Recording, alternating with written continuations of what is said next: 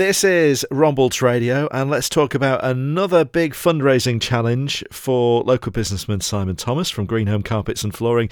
Uh, Simon is a trustee of the brilliant Principal Trust Children's Charity, and we can find out what he's going to be doing in a few weeks' time. Uh, Simon, another challenge. You love these things, don't you? I do, yes. Uh, it's, uh, it's a good, healthy sort of pastime, but it also raises some uh, some great funds for uh, the Principal Trust. Uh, I've done a number of walks now. Started off with doing a walk from Liverpool to Leeds, um, which I thoroughly enjoyed and raised some great funds. And since then, we've done bike rides from London to uh, to Ilkley, and we're opening four new caravans for the the children's holidays um, in Blackpool.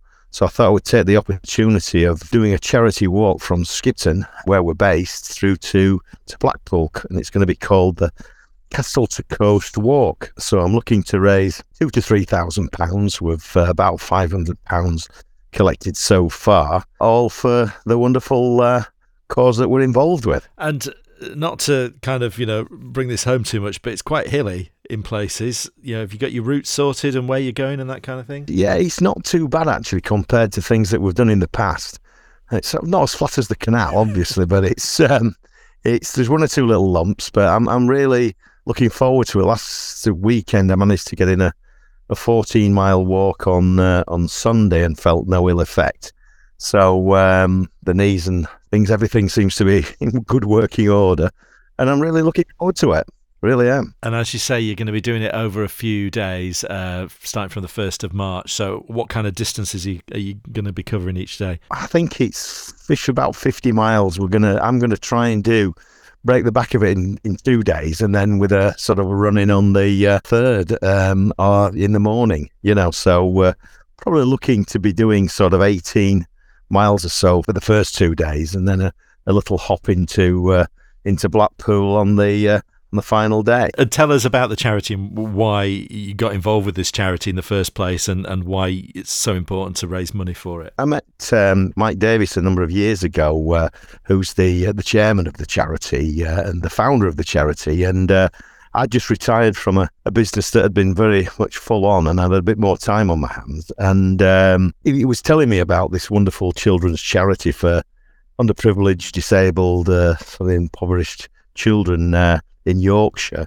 and the fact that every penny that's raised goes to to the cause. And what we have, we have um, holiday homes uh, and caravans based uh, in the Lake District and in Blackpool, where the kids can go for a free respite break. You know, this can be kids that may be terminally ill or and also sort of respite for parents and so on and so forth, or children who've been in care homes and, and children's homes who've never been to the seaside.